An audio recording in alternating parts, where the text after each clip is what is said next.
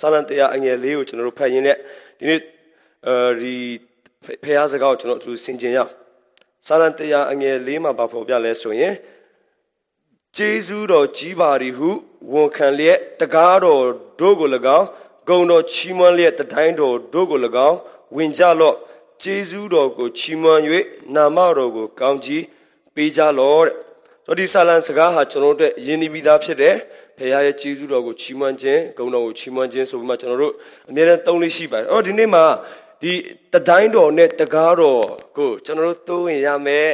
။အရာနော်ဒီနေ့ပြောရင်မျက်မှောက်တော်ပေါ့နော်ဖခင်ကိန်းကိုရမျက်မှောက်တော်ကိုသုံးဝင်တဲ့အခါမှာဒီမှာအချက်နှစ်ချက်နဲ့ကျွန်တော်တို့ကိုဆာလန်ဆရာကမိတ်ဆက်ထားပြီးတယ်။ပထမတစ်ဆင့်ကတော့တကားတော်ဆိုတဲ့ တဲတော်ရဲ့ကလကာကိုတဲတော်ရဲ့ဝင်းထဲကိုစဝင်တဲ့တကားတဲတော်ရဲ့ဝင်းထဲကိုစဝင်တဲ့တကားကိုဘာအဖြစ်ကျွန်တော်တို့တိုးဝင်ကြတယ်လဲဆိုရင်ဂျေဇူးတော်ကြီးပါသည်ဟုဝန်ခံ၍ဂျေဇူးတော်ကြီးပါသည်ဟုဝန်ခံတဲ့သူဟာတဲ့ဘယ်ကိုဝင်သွားတယ်လဲဆိုရင်တကားတော်ကိုဝင်သွားတယ်တကားတော်ဆိုတာတဲတော်ဝင်းထဲကိုဝင်သွားတာကိုပြောတာအဲ့တော့ဂျေဇုတော်ကြီးတယ်ဆိုတဲ့အတိတ်ပဲကဖျားကိုပေါ်မှာပြုတ်ခဲ့ပြီးသောအရာ ကြီးမားကြောင်းကိုကိုကတဘောတူဝန်ခံခြင်းဖြစ်တယ်ရှိပြီးသားပြုတ်ပြီးသားလှုပ်ပေးပြီးသားကားတိုင်းပေါ်မှာအသေးခံပြီးသားအပြစ်ကြွေးဆက်ပြီးသားအသွေးသွင်းပြီးသားအပြစ်ကြွေးရှိသမျှကိုကားတိုင်းပေါ်မှာချိန်ချင်းရှိသမျှပေါ်မှာ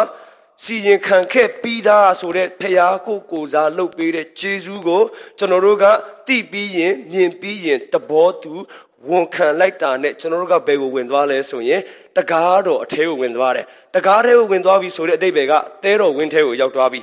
အဲ့ဒီတဲတော်ဝင်းထဲမှာကျွန်တော်တို့ဘာခံစားရလဲဆိုရင်အပြစ်ခွင့်လို့ခြင်းခံစားရတယ်တဲတော်ဝင်းထဲမှာကျွန်တော်တို့ဘာခံစားရလဲဆိုရင်ကျင်ချင်းကလွတ်မြောက်ခြင်းခံစားရတယ်တဲတော်ဝင်းထဲမှာကျွန်တော်တို့ဘာခံစားရလဲကျွန်တော်တို့ပုံမှာတသက်လုံးကျွန်တော်တို့ကိုဟိုဘယ်လိုပြောမလဲစီရင်ဖို့အလို့ငါစောက်ဆိုင်နေတဲ့အပြစ်တရားရဲ့အခအလုံးစုံဟာတဲတော်ဝင်းထဲကိုဝင်သွားတဲ့သူ၌မရှိတော့ဘူးယေရှုခရစ်ရဲ့အသွေးတော်ဟာသူအပြစ်ရှိသမျှကိုဆေးကြောပေးခဲ့ပြီးတော့ကြောင့်သူဟာအပြစ် စီရင်ခြင်းနဲ့လုံးဝမဆက်ဆိုင်တော့ပဲပျက်စီးခြင်းကလွတ်မြောက်ပြီးတော့သူဖြစ်သွားတယ်အဲ့ဒါကိုဆာလန်ဆရာပြောတဲ့စကားဂျေဇူးတော်ကိုဝန်ခံ၍တကားတော်ကိုဝင်ပါတဲ့နောက်တစ်ခုက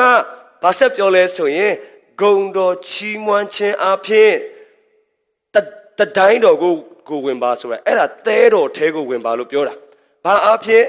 ဂုံတော်ချီးမွမ်းခြင်းအဲ့တော့ဂုံတော်ဆိုတာဘာလဲဂုံတော်ကိုချီးမွမ်းခြင်းဆိုတာဘာလဲဆိုရင် ဂုံဆိုတာသူ့ရဲ့ဖြစ်ခြင်းကိုဆိုလိုတယ်သူဘဒူလဲသူဘဒူလဲသူဘလို့ဖျားလဲ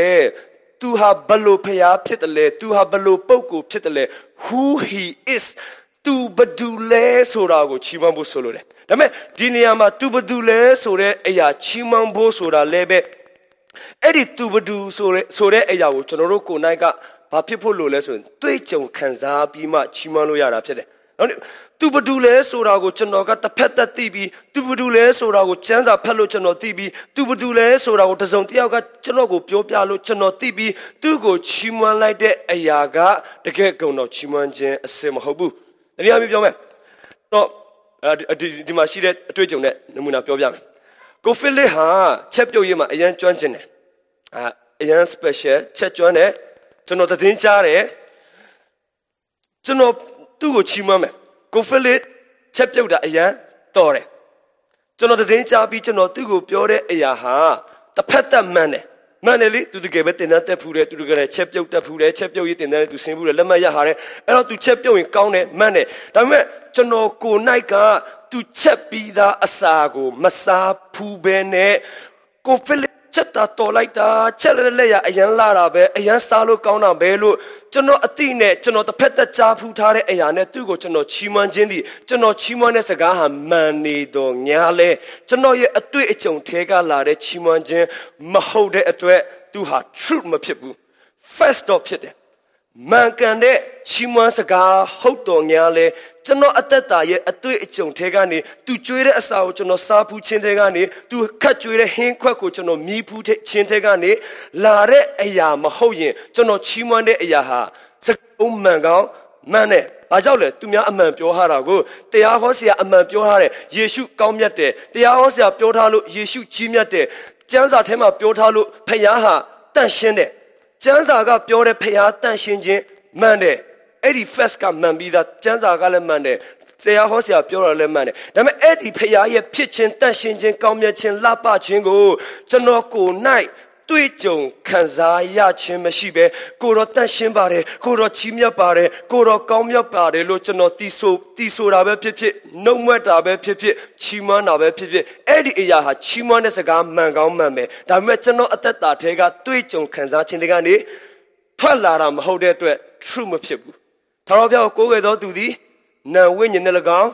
တစ္ဆာနဲ့၎င်းအဲ့ဒီမှာတစ္ဆာလို့သုံးပါတယ်ညီကိုမတော်မတို့ first နဲ့ချီးမွမ်းခိုင်းတာမဟုတ်ဘူး။ तू ဖြစ်တယ်ဆိုတော့သူ့ရဲ့အဖြစ်မှန်ကိုချီးမွမ်းခိုင်းတာမဟုတ်ဘဲနဲ့သူ့ရဲ့ဖြစ်နေခြင်းအရာကိုအသက်တာထဲမှာတွေ့ကြုံခံစားခြင်းထဲကနေချီးမွမ်းတဲ့အရာကမှ true ဖြစ်တယ်။ true ဖြစ်တယ်။အဲ့တော့ဆာလန်ဆရာတွေအများကြီးချီးမွမ်းတဲ့အရာကျွန်တော်တို့ဖတ်ဖူးပါတယ်။ထာဝရဘုရားဒီငါခိုလုံရာဖြစ်တော်မူ၏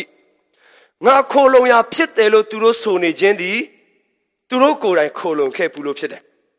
ထာဝရဘုရားသည်ငါဤတိုးထိန်ဖြစ်တယ်လို့ဆိုခဲ့တဲ့ဆာလံဆရာသည်သူကိုယ်တိုင်ထာဝရဘုရားဤထိန်ကြောင်မှုထဲမှာကျွေးမွေးမှုထဲမှာစကြက်ထဲမှာသူမွေ့လျော်ခံစားခဲ့ဘူးလို့သူ့ရဲ့အတွေ့အကြုံထဲကနေသူချီးမွမ်းတယ်ထာဝရဘုရားသည်ငါဤတိုးထိန်ဖြစ်တော်မူ၏